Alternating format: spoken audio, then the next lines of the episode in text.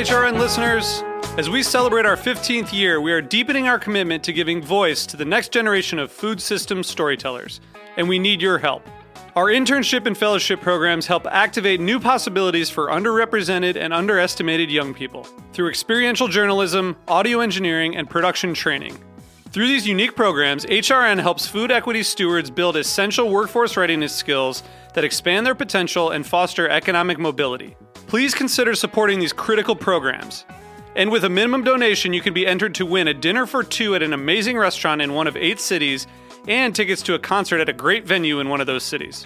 We have incredible partners across the country who have donated, as they also share our passion for helping to educate the next generation of food systems storytellers. Check out heritageradionetwork.org slash 15 to donate and enter to win today. That's heritageradionetwork.org slash 15 to donate and enter to win today. And make sure you donate before March 31st. Thank you. This episode is brought to you by Wisconsin Cheese. We've been making cheese in Wisconsin since before we were even a state, which may be one reason why we win so many awards for it. It's what happens when a whole state dreams in cheese. Find your next favorite cheese at wisconsincheese.com.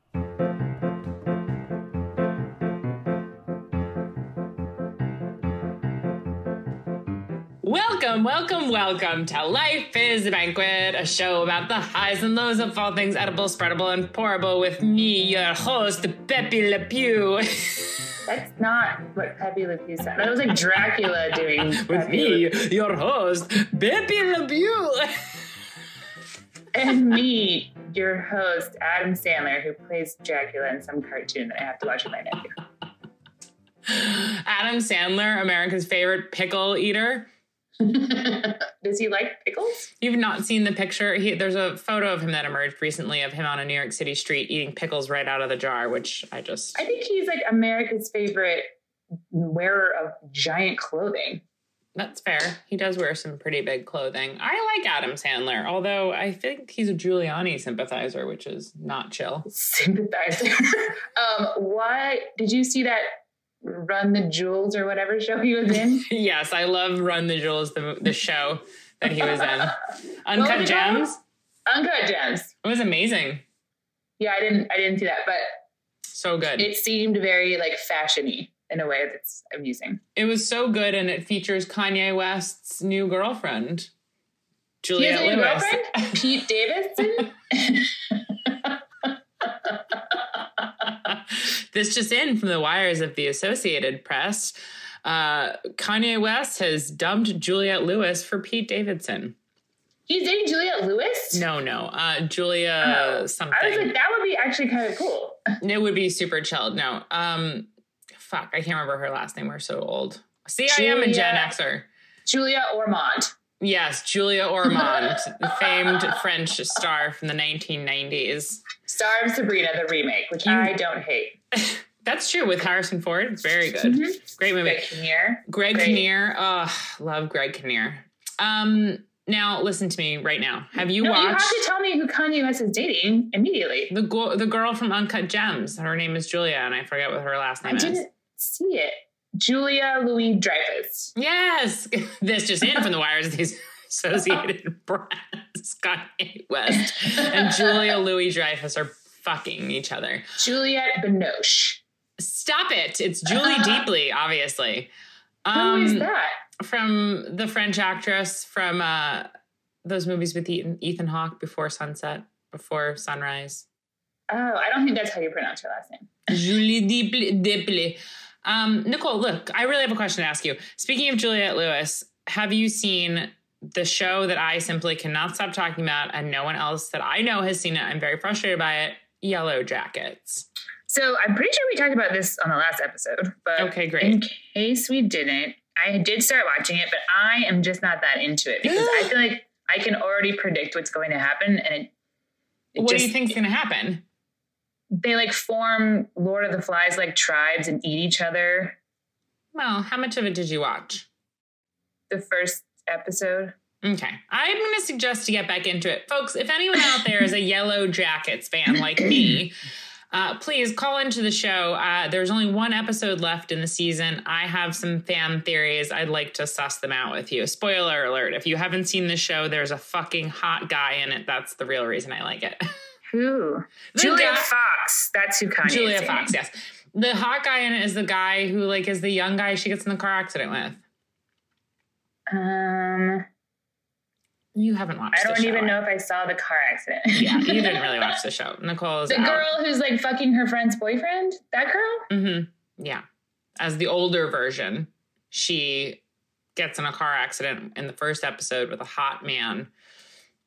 And Hmm. Maybe I didn't even finish the whole episode. I just Yeah. really, I was like, I wanted it to be supernatural in nature. it is it gets supernatural and it's very scary. It's actually so scary that like I was reading fan theories last night about what happens in the last episode and I was so spooked that I had to turn the lights on in my apartment. I started shivering with fear. but it is true that they form their own Lord of the Flies like clans and eat each other. We don't know yet. We don't know yet and we still have only one episode to go. So it's not it's we not still clear. don't know. That's the other thing. Is like they're going to drag this out for 100 years, and I just don't really. I honestly, something about it, I just don't care. I don't care about like the evil helper chick that like killed bugs in her pool or killed mice in her pool that is now Christina Ricci. Like I don't care about Okay, her. that's fine. That's fine. Anyone else out there with good taste, please call me because we need to discuss the first of all the sexy man on the show, Mike Sala. Here's looking at you. He, I think he has started watching it. Good. knows Mike and it. I will talk about it. Now let's move on. You No, I have more complaints about the Yellow Jackets. No, actually, please. Uh, Please no. The other thing that I find really frustrating is that, like, literally every show that comes on television now has to have some sort of 90s element to it. And, like, I understand that, like, these women would be in my age, except for Juliet Lewis is in her 50s and I am not. Um, Not yet, So- you're not.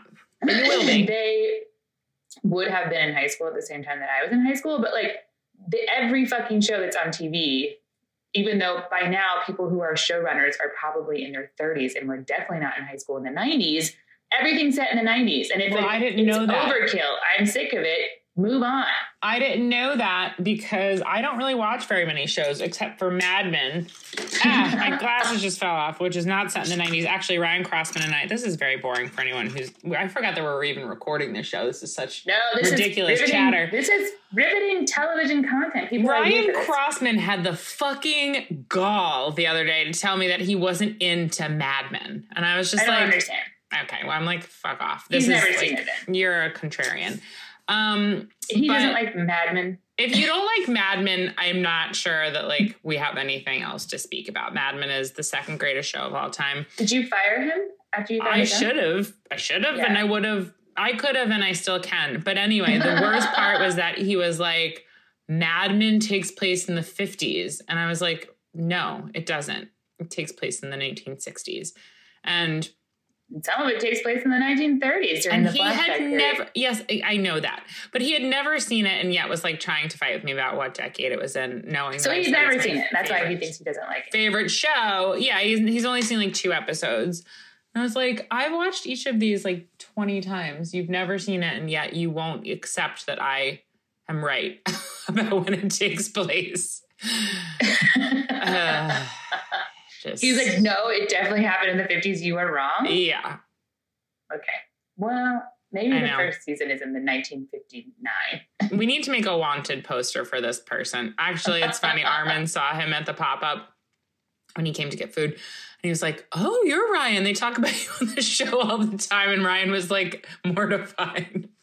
Good. well, I don't know why we talk about it so much, honestly, but who cares? That's because this is like my like only friend. right? You the only person I ever see ever. It's Um, ridiculous. well, let's move on to what people are actually here for, which is the gossip about Jennifer Lopez and Ben Affleck. What's happened? Oh my God.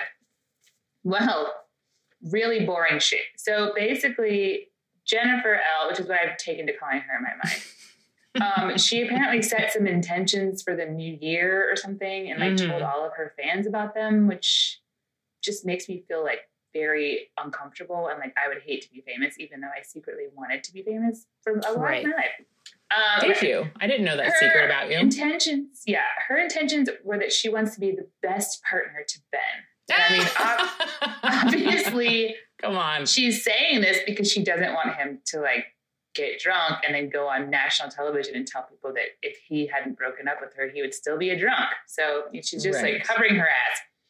Um, Which is hard to do because there's so much of it. Am I right, ladies and gentlemen? it's like very famously large ass. Um, she also gushingly referred to his movie The Tender Bar as incredible and says he is amazing in it. And we all know how we feel about that movie, even though we've never seen it. It's fucking uncle propaganda. And also, it just reminds me of the Tender Trap, which was a strip club in my hometown. Which later on became a bar in Brooklyn, but my oh, it Okay, was like my friend Barry, my high school friend Barry's uncle's strip club that we would always try to sneak up into. And one time I went there with a group of guys.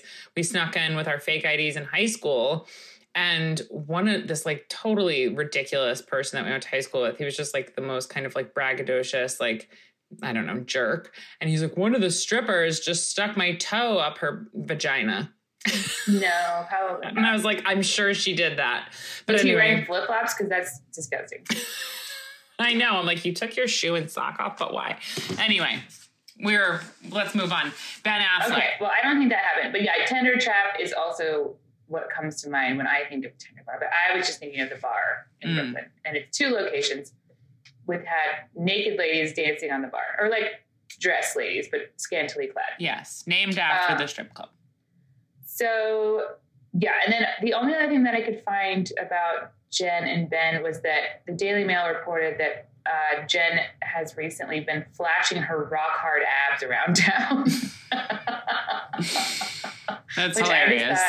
was really cool. Just The flashing them like a flasher, like just running up to unsuspecting victims and just being like, ah. Well, they're like, man, this elderly woman who is, you know, elderly is flashing her rock hard abs. This is Daily News, which is Daily Mail is British. They're in England. They're all the way in England, and they're like, here's what we got for you: J Lo's abs. JLo's a flasher now. Um, also, I just learned from watching TV at my parents' house that J Lo has thinning hair and she uses minoxidil, which is well, Really? she is a spokesperson for them. I think by law, though, doesn't she actually have to use it? I don't know. Minoxidil, huh? Yeah, so I'm gonna start using Rogaine with minoxidil or just regular straight minoxidil, mainlining the minoxidil minoxidil? is like the stuff she basically she's like i put it on my scalp twice a day and i'm like that sounds like almost i mean being bald is very scary to me and i one of my greatest fears Mm, because bald women are not allowed to exist like bald men are mhm. and she said that she has to put it on her scalp twice a day every day and i was like that's too much work for me i wouldn't be able to stick to the regimen and i will just have not to even to keep your hairs? Well, put a wig on. no they're so itchy Oh, you know, I'm sure by the time in two or three years, when you go bald, there's been No. there'll have been some major improvements in wig science. I mean, even though a bunch of famous people have like come out and been like, "I'm bald. I've been wearing wigs this whole time," it still feels like a stigma to be a bald woman. Meanwhile, bald men just get to roam around the streets. bald like men Jeff are Bezos. king. The king of England is going to be bald. He is bald, but he's not He's king yet. But he will be, and he just can't wait to be king and bald. We're not supposed to sing on the podcast. It's okay if it's the Lion King. um, okay, let's talk about our topic. Okay, great. Why the fuck not? That's what we are all here for, aren't you? One person, Mike Sala. Mike Sala, we're here to talk about your favorite topic, New Orleans. Nolans. Nope, Nolans. Nola. no, that's not right. If you if you talk like that the whole time during your part, it's going to be a big problem. I'm going to speak in a Cajun accent. that's, that's okay, right? Yeah. Okay. Uh. I decided to do the history of the po' boy because it is crazy. There's murder involved. Mo- Moira? There's a streetcar strike. Everything you can imagine. Holy shit. Let's get into it.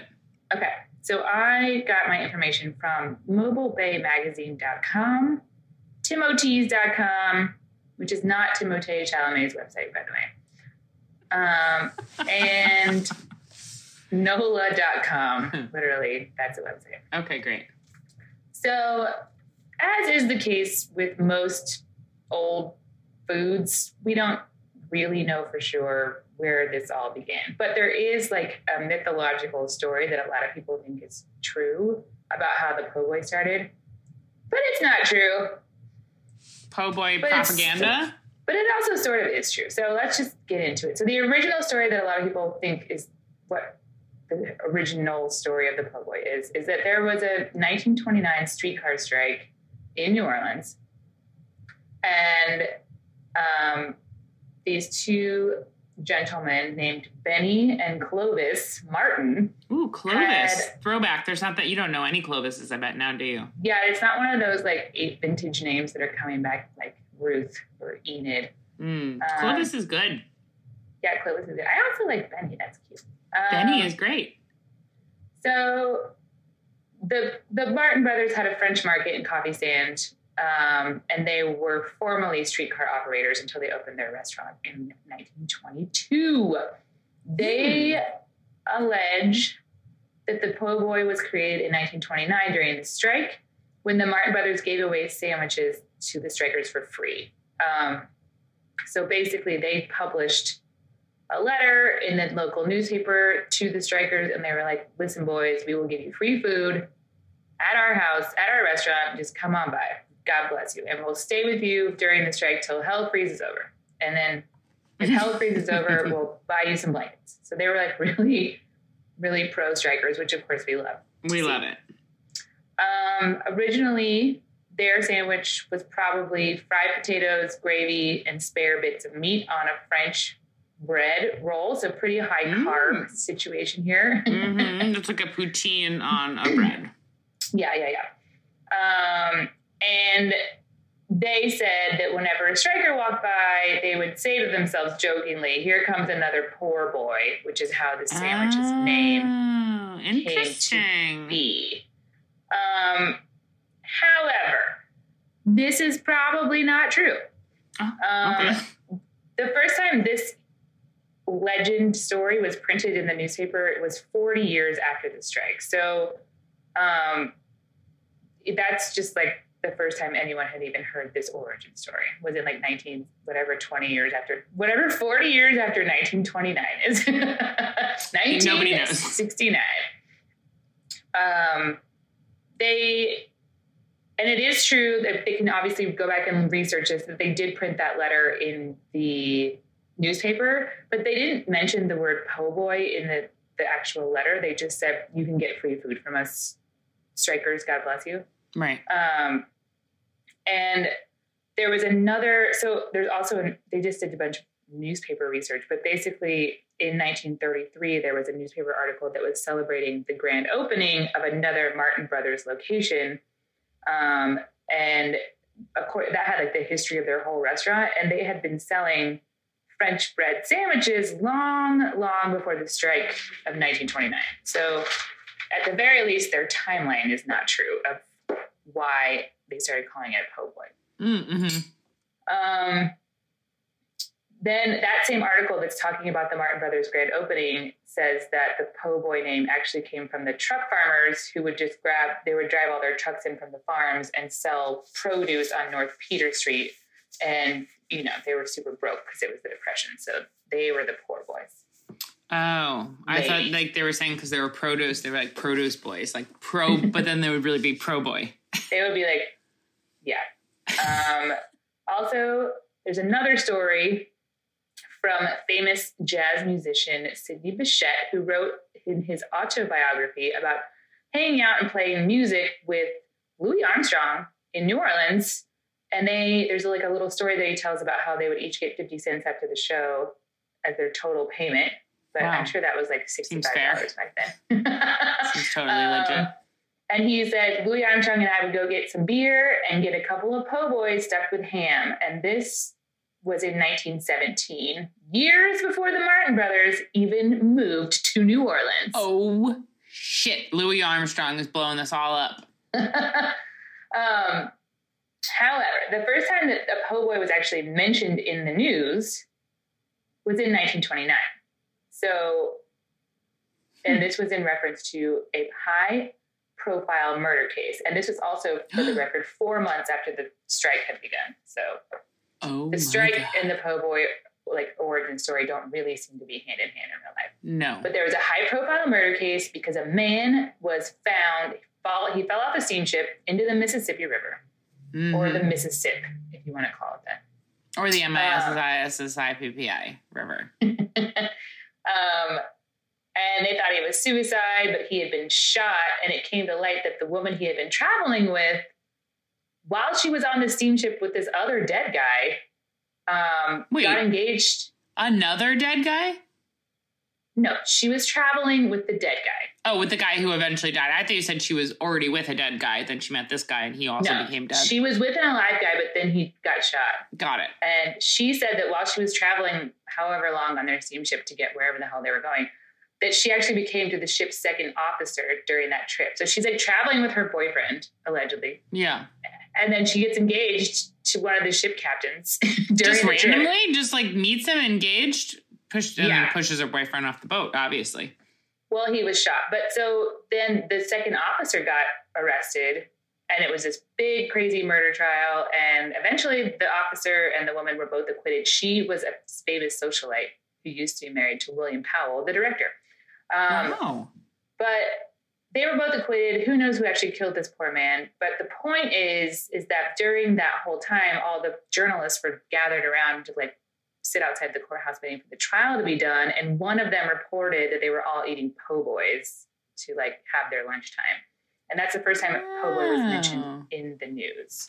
How interesting. Um, so essentially, where the po' boy most likely actually originated is from something called a French loaf or lobe sandwich, which you can still get in New Orleans. A loaf, which like an oyster loaf is the most common thing you can get. and how is it um, different than the po' boy you're about to tell us?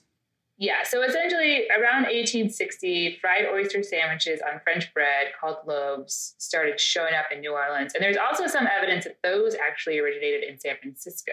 Oh, um, I love a fried oyster sandwich. Yeah, it's really good. And the bread was still like buttered French bread, but it was just it wasn't like the way that a po' boy is now. So probably so basically those kind of sandwiches, the loaves, have been around in New Orleans basically forever. Um, what the Martin brothers most likely changed is the way that the bread is. So they just started serving it on very large pieces of French baguette or French loaf, essentially. Right. Because it's not quite baguette. It's not like tough. Like it's not as a baguette. crunchy No, as it's a like baguette. French loaf. It's like Right. softer, yeah. Um, and they partnered with another bakery, which is like a famous bakery that I didn't write down because I suck. But um, they're sort of the people that originated that long, giant, like soft French loaf that you like Mhm. associate with a po' boy now. Um, most likely, the Martin brothers were the guys that sort of got it to be that way, and apparently also their version of po' boys were less gravy so people like it was just like the original ones had a lot of gravy so they were really wet and soggy. Mm. so the martin brothers probably like perfected the art of the po' boy or at least took it in a direction that became very popular and more easy to walk down the street and eat. So in a sense they kind of did invent the po' boy sort of but not really the name or the act it's like what we think of as a po' boy today is their helpful invention but the name and the sandwich has been around had been around already. Now, okay, I have a couple questions. When I think of a po' boy, and granted, I've never been to uh, Nolans um, or Louisiana at all, and I haven't really. I think maybe I've had a po' boy at like you know. I don't know, a restaurant trying to do their take on it, and obviously I know what it is, but I've never had an authentic one. Um, I picture lots of very thinly shredded iceberg lettuce. That's true, correct? yeah Okay, and that's also something that the martin brothers might have started Now, very thinly shredded iceberg lettuce is the kindest thing you can do to any sandwich. In fact, I would take a sandwich that just had thinly shredded iceberg lettuce on it and like mayonnaise and, and mustard. Yeah like in when harry met sally Yes, exactly. No, in Sleepless in Seattle. oh sleepless in seattle yeah Yeah, she gets a lettuce and tomato sandwich, and so does her, and so does Bill Pullman, her husband, who's allergic to everything. Well, he never becomes her husband, but I digress. Anyway, um, so what what is the difference between the oyster loaf and the oyster po' boy? Um, I think an oyster loaf traditionally, and I, I also could be wrong about this, but they hollow them out a little bit so that you Hmm. can sit more stuff in there. Oh, okay, interesting. Um, and like if you go to New Orleans now, I and I don't. I think that might be the biggest difference. But obviously, if anyone knows better, Mike Saul, let us know. Um, that could be the biggest difference. But, but you can also get like loaves. Like there's also like barbecue shrimp loaf down there, which is also hollowed out a little bit. Ooh, I that sounds delicious. What did you? What was some of your favorite things when you went down there? What did you eat? Well, I didn't like go super crazy New Orleans when I was down there. The 1st Mhm. place that Mike and I ate was at a Tex-Mex restaurant. Yeah, you mentioned Um, that that you had a taco is- salad without an edible bowl, which I don't approve of. It was good.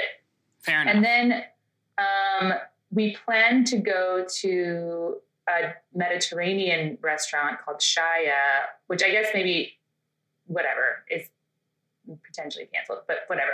okay. Um, it's basically, I was just like, I love dip. And he was like, oh, there's this really great Mediterranean restaurant that has like really awesome. They have like, you know, like lamb hummus, but they also have fried chicken hummus. And everyone's Mhm. like, get the fried chicken hummus. And, Okay. But they were closed because of COVID. So we went to this place called, which I butchered the name, but it makes me laugh. Pasquale Manali. mm-hmm, mm-hmm. And Millie they, Vanilli. in the Garden District, they are the originators of barbecue shrimp, allegedly. I mean, and- you don't like shrimp. I don't. But that was like we were we were at a loss for what to do, and that place was right across the street. So we went there, and they have other things besides barbecue shrimp. Was it good? Uh, yeah, and barbecue shrimp is like not barbecue sauce. It's basically just like a spiced butter. Right. It's like Uh, butter and Tabasco. I actually, Yeah. a friend of mine who grew up in the South and I think in Mississippi, um, sent me a wonderful recipe for her mother's barbecue shrimp. and it's, yeah, it's like a buttery, peppery, like Tabasco y thing. Exactly, yeah. And so Mike got that, and it comes with a bib because it's like a very thin sauce. um, and I made Mike peel me a shrimp, and so that I could eat it, and I did eat one, and it was fine. Okay. Um, but yeah, and then I just got a bunch of sides. We got a really delicious wedge salad there as well. mm, And then we went to Arnaud's, which is one of the like vintage Right, first right. restaurants in New Orleans type deal. Um, you're supposed to wear a collared shirt there, white tablecloth. Hmm. Um, love it. and we got all kinds of stuff. We got like they have like a uh, like an oyster like a they have like oysters Rockefeller, oyster Suzette, like all those like cooked Mm, How in like fun. Cream and sherry. yeah. So we there's like one that had like a sampler platter of all those that we got. We got um maybe we got the wedge salad there. I can't remember. We got baked Alaska. Oh my God, how fun. It was really fun. Um, Wow, that sounds And awesome. I actually, they, so apparently Arnaud's is the originator of the French 75. I got one of those there and it was terrible. really? Yeah, it's not for me. It's not my favorite. Um, we, were, we were supposed to go on recommendation from our, our other friend who goes down New all the time to go to Antoine's, but they're only open Thursday through Sunday, and I was leaving on Thursday, so we couldn't Right, go. right, right. Um, but yeah, we had a really nice time, and then I also just went to this cute little new in the Garden District like hotel that has a restaurant in it, and got French fries and sparkling wine um, called San Lorenzo, I think Cool. and yeah, it was fun. I made friends with multiple bartenders. Oh, I also went to this like little wine bar in the Bywater called N7, um, which was very cute and had like natural wine. And I did not go to Bacchanal because I just wasn't really in the mood Right. to go there by myself. um, and so, you know, maybe I'll go someday. But now it's very touristy. Yeah, who knows? We'll go and do a bunch of stuff together when I Yeah. come with you next time to crash Yes. the party at Senor. Sala's house. We'll definitely do that. Okay, great. Let's take a quick break and we'll come back with another riveting tale of Nolan's food.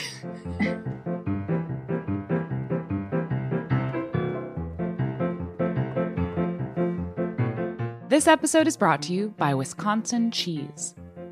There's a reason when you think of Wisconsin, you think cheese. Cheese is a huge part of Wisconsin's history and future. In Wisconsin, the state of cheese, the tradition of cheese-making excellence began 180 years ago, before Wisconsin was recognized as a state. Immigrants traveled to settle in this lush green hills of Wisconsin, bringing their cheese-making traditions with them.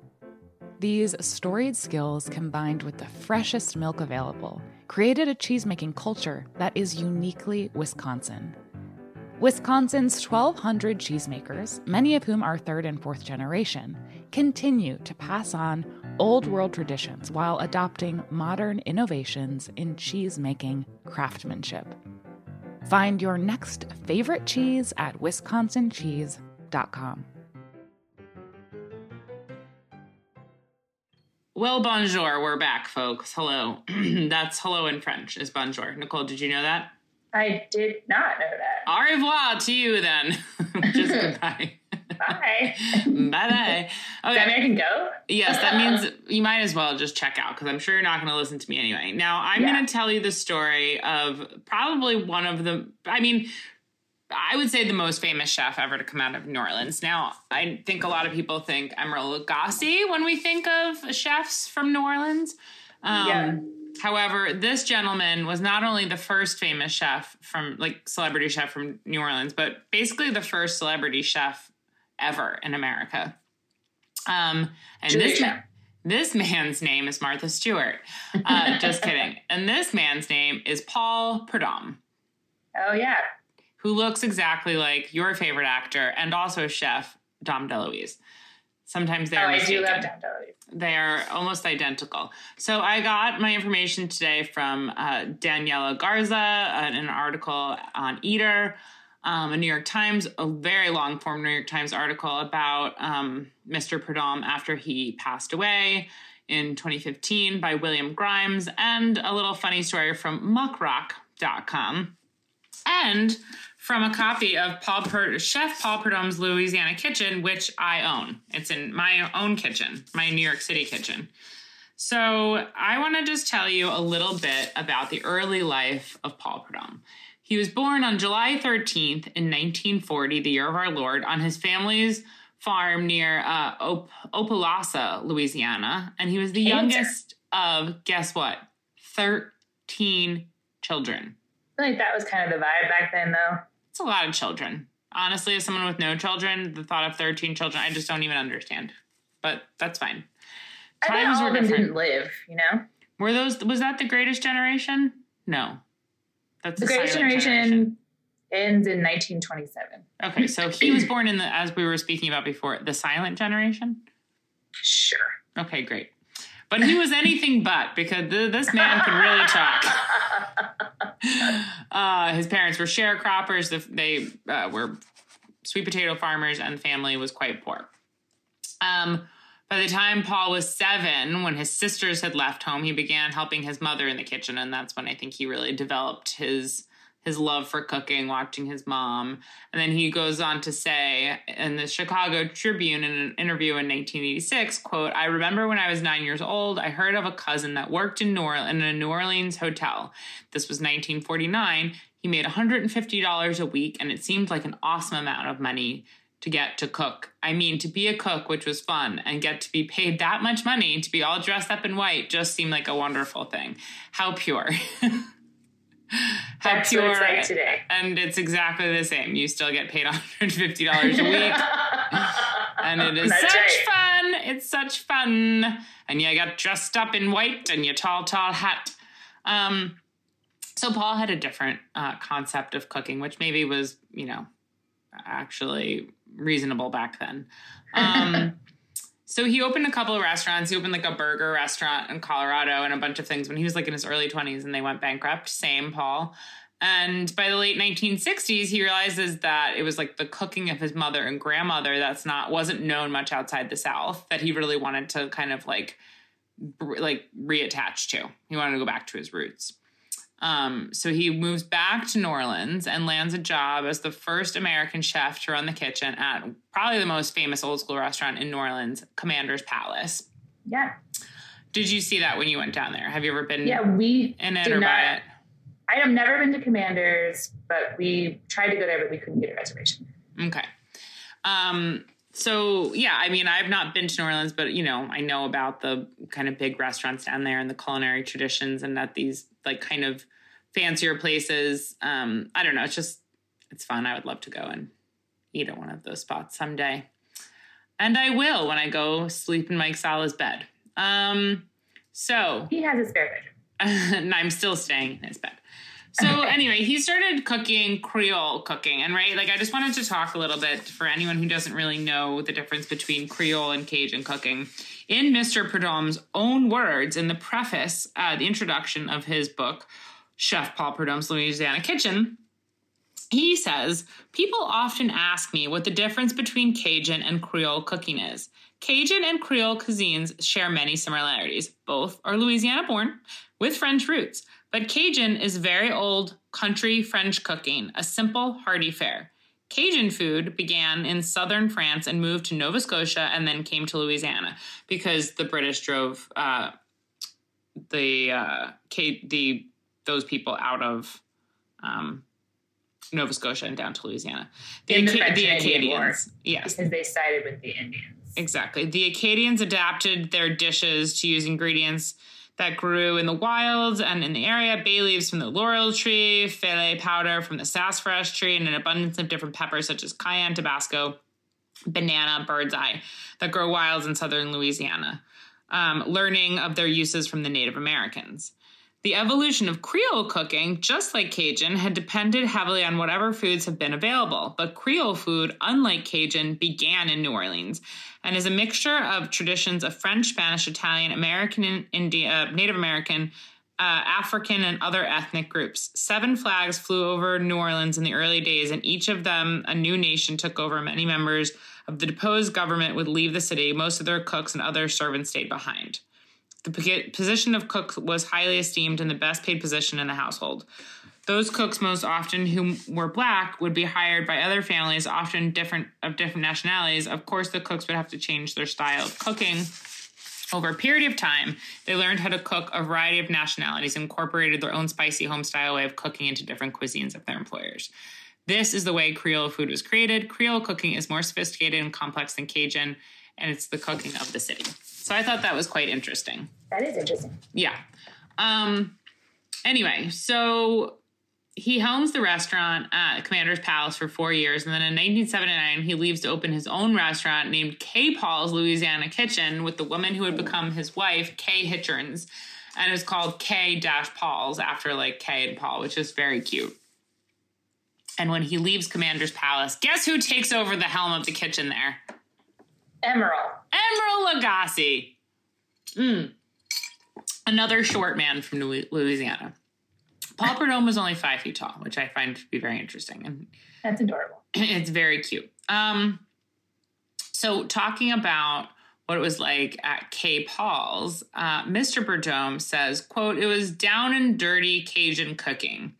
It was what mama used to do. I'd go to the country and buy andouille from a guy I've known since I was a kid which is just, it sounds great. This place sounds amazing. I wish I had gotten to go. It is no longer with us. In keeping with Mr. Prudhomme's gospel of fresh ingredients, the restaurant had no freezers. It didn't accept credit cards or reservations. The rent was $50 a month, and it was an instant hit with just 64 seats. It filled up nightly for four or five seatings. Dinners were about $5 each. Amazing. I know. Really fabulous. Had you ever heard of Paul Prudhomme before this? Like, did you ever hear of his? Do you know about like his magic seasoning spice blends? I don't know. I bet if I've seen, I don't know. Probably not. If you look up like magic seasoning, I think it's called magic seasoning. It's like a picture of him wearing a hat. He like looks just like Dom DeLuise, and he wore like the same outfit and stuff too, the same hat. so it just looks like spice, a spice jar with Dom DeLuise on it. Okay, so it became a sensation right off the bat. Um, it got the attention of food writers, and it got people to take uh, taken account of um, Cajun specialties and exposing Americans to ingredients like t- tasso and boudin. Um, so it was an approach that kind of wrapped itself in with like a larger movement, which now you know as New American Cooking, um, which placed a premium on the richness of regional cuisine in the United States. So one, his most famous dish that he had, which he was like completely super famous for, was called blackened redfish and apparently it was like a national craze. Um, he just dredged redfish and butter and dusted them with like cayenne pepper and one of his classic spice mixes and then blackened them in a cast iron.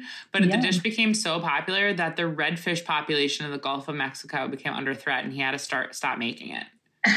oh my god. That's so many fish. I know it's he was like the rock eating all the cod out of the water except with Oh redfish, except that naked guy, yeah. redfish. Um. So anyway, he was as I mentioned, he was only five feet tall, and at one point got up to be about five hundred pounds. Um, Whoa. Yeah, so like really quite large for such a small guy, and he- ended up having to use like kind of like a mechanical, like an automated automated um, little cart thing. A cart. What am I talking about? A scooter. An Wow. automated cart. He had to use a scooter for a while when he got really heavy, and then again at the end of his life. But um, he just was like a really happy, joyful person. Like last night, I I remember watching his cooking shows in like the late '80s and '90s on PBS because I would always be like popped down in front of PBS and watch like the Frugal Gourmet and Julia Child and like he had a show. He had a bunch of shows on PBS, but. Anyway, I remember him always being like this kind of really joyful guy who just would make Cajun food and be like, "The gumbo, it's delicious!" just like sweet man. Um, he says of Cajun cuisine, Cajun makes you happy. He told People magazine in 1985, "It's emotional. You can eat a pl- you can't eat a plate of gumbo, you can't eat a plate of Cajun food and not have good thoughts." Which I'm I'm not sure if that's true, but I'm going to take his word for it. What did you He think? Did you have good thoughts when you were eating Cajun food, or any bad thoughts? Um, I didn't have any bad thoughts. No urge to kill. No, no urge to kill. Urge to Kill rising, rising. Um, he got a taste of nationwide exposure in 1979 when Food and Wine magazine invited him to Tavern on the Green in New York to give a cooking demonstration for the food press uh, with chefs from France, Italy, and California that included none other than Ms. Alice Waters. Um, oh, really? yes, she goes on to say, I will ne- quote, I will never forget the dessert he made. Um, he constructed it out of chocolate little Cajun cabins with little front porches. What? Each, yeah, each person had one, and under the roofs were little Louisiana strawberries. Then the waiters came around with a big bowl of warm creme anglaise, and they poured it o- over the little Cajun cottages, and they all melted. And I just thought, who dreamed this up? Isn't that adorable and strange? That's so strange. like we're gonna also, make a like so labor intensive for something that's just gonna melt. I know. I think it's so funny. Just like a little melted chocolate house, and you just eat it. um, okay, so this is where things get a little funny. Um, early in the morning of September 29th, 1983, Mr. Prudhomme was stopped at New Orleans International Airport with a 22 revolver after it was discovered in his luggage. After and so like he just Isn't was it like, 22 like a little tiny gun? it's a tiny gun and so he was like oh like i didn't i didn't know and he offered an explanation that like said it was long johns were involved somehow and he made it. It was actually made out of chocolate. yes and then he poured warm creme anglaise all over it and it melted you ate it with a spoon and his luggage was ruined. He's like, oh no, you just pour some. I had to étouffé. Um, okay, after months of failed attempts to contact Mr. Prudhomme, uh, the FBI manages to reach him because he like was evading the FBI about get, like being in t- like contact about what happened, why he had this gun. So like, they let him fly, and they're like, the They took the gun, they let him touch. fly. Then they had to like notify the FBI. But why they had to no- notify the FBI is because he admitted it wasn't the first time that it had happened. Almost exactly a year before, he had been arrested for bringing the same gun through security at a Baltimore International Airport. But I uh, thought you can bring a gun if you check it. He was trying to bring it on his person. Oh, okay. Well, I don't understand why he wouldn't just check his chocolate gun. I don't understand either. He says, quote, I regret the incident. The only heat I wanted to bring to Baltimore was my seasoning line. Oh dear God. The file Oh. also noted, amazingly, that just a few months prior to the incident in Maryland, Prudhomme's wife, Kay, had herself been arrested in Louisiana for accidentally bringing that same gun through airport security in her purse. Dear Lord, it's in her fucking purse. Folks, be more careful. Another gun related incident for Paul was while he was cooking for the Zurich Classic of New Orleans golf tournament in 2008, he felt what he, he felt what he later described as a quote bee sting on his arm. In fact, it was a falling bullet. Someone near someone with a mile or so of the course had apparently fired a rifle into the air. Um, though he was nicked, the bullet put a hole in his chef coat and he didn't require any medical attention. He's back cooking with within minutes. Okay, so this is something that I never really thought about until moving to Indianapolis, where firing guns in the air is prevalent. Right. Um, they do come down at high speeds that can kill people, and multiple people that I work with have had bullets fall through their roofs. Are you during, serious? Yeah, like on the Fourth of July or on New Year's Eve or on like any sort of holiday where you shoot your gun around. Um, Holy shit! So yeah, don't do that, people. Don't do it. It's ridiculous. It's not. It's not cool, man. Not cool for anyone. You could kill somebody like Paul Prudhomme. Just shoot it straight into like a tree or something. Exactly. Also, I would be scared if I shot a gun in the air that it would land on me. I mean, I would never even look at a gun, honestly. I, I, just have so little interest and so much contempt. Um, so during the summer of 1985, Prudhomme planned to open a temporary restaurant in Manhattan. The health department found some 29 violations on the site before it opened. Prudhomme opened it anyway. The Board of Health threatened criminal prosecution, including jail time, but Mayor Ed Koch stepped in to support the chef, and the restaurant thrived for five weeks. Were the violations that they still didn't have freezers? yeah, they're like, you have no freezers or refrigerators, and there's a live alligator here. What are you doing? And it's filled with guns. yeah, there's like all there are guns and alligators. We opened the walk in, and it was full of guns and alligators and melted chocolate. What's happening here? Asked by the Toronto Star in 2000 to name his favorite dish, he did not hesitate. From the time I was a child, it's fresh pork roast with holes punched into it and filled with herbs, spices, pork lard, onions, peppers, and celery, cooked in a cast iron roasting pan in the wood burning oven all night. Sounds Did like it would be dry. Shot into it with a gun. Yes, you shoot you shoot holes in it with a gun. You pluck the bullets out and you fill it with onions and peppers. It's delicious. Then it you leave it in the fire all night long. Again, sounds dry, but I'm going to take his word for it. He's the professional here. Um, he said, I'd serve the dish with candied yams, dirty rice, and warm potato salad. That sounds fucking delicious. Sure does. Um, and this is a quote from Mr. Prudhomme, which I thought was very sweet way to end the story about him. We have a responsibility as citizens to do what we can for each other. It makes people happy. They eat it, and when they see me later, they want to hug me, to touch me, because Louisiana food is emotional food. It has a lot of flavor to it. You put it in your mouth in bad times, and it makes you feel good. Paul it's Prudhomme, comfort food. It's comfort food. Paul Prudhomme died October 8th, 2015, from complications from a short illness. How old is he, though? Age 75. Okay. So he had a nice Decently run. old. Decently old. And that's Paul Prudhomme that's my story. I'm sticking great to story. it.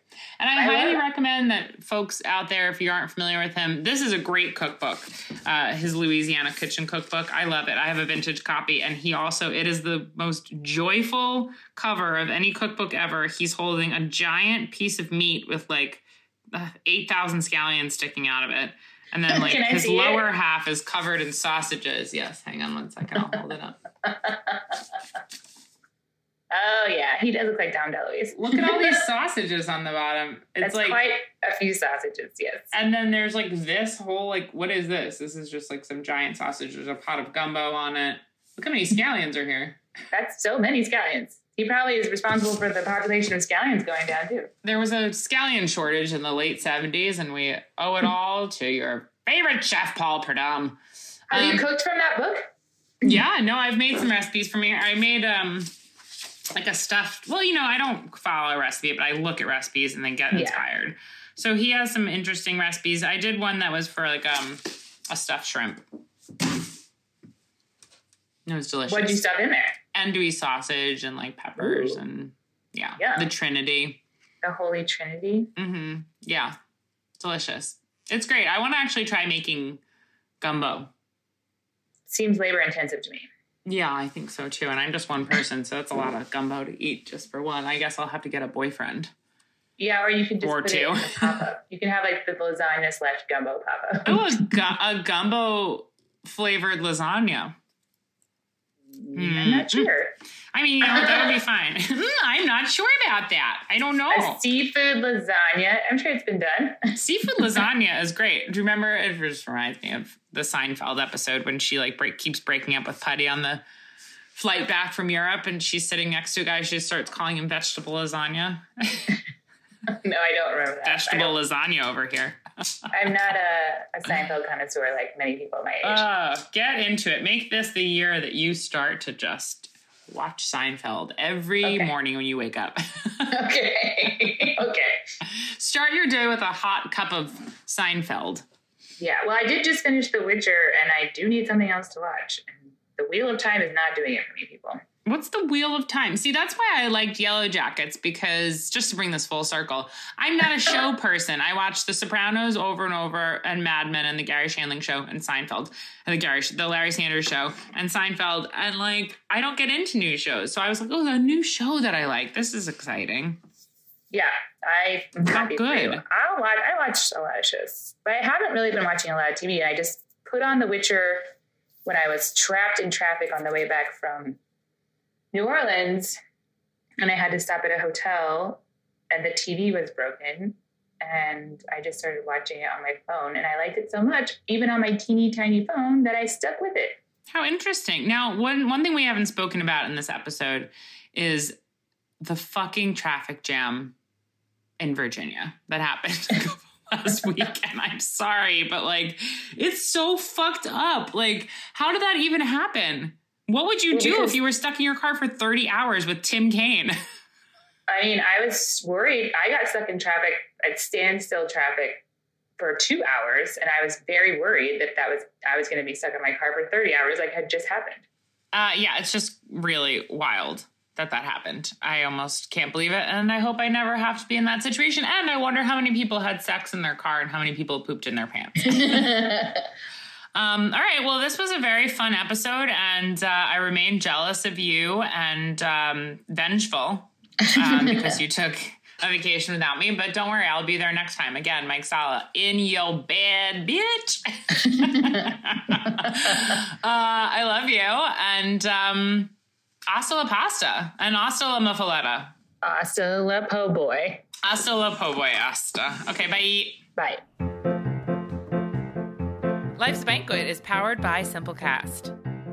Thanks for listening to Heritage Radio Network, food radio supported by you. For our freshest content, subscribe to our newsletter. Enter your email at the bottom of our website, heritageradionetwork.org, or connect with us on Instagram and Twitter at heritage underscore radio. You can also find us at facebook.com slash heritage radio network. Heritage Radio Network is a nonprofit organization driving conversations to make the world a better, fairer, and more delicious place. And we couldn't do it without support from listeners like you. Want to be part of the food world's most innovative community? Subscribe to the shows you like, tell your friends, and please join the HRN family by becoming a member. Just click at the heart at the top right of our homepage. And thanks for listening.